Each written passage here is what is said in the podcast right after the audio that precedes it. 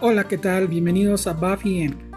Hablaremos de los problemas en el área comercial de una empresa y el desempeño de recursos humanos dentro de la misma. Veremos los retos, situaciones del día a día y cómo solucionarlos.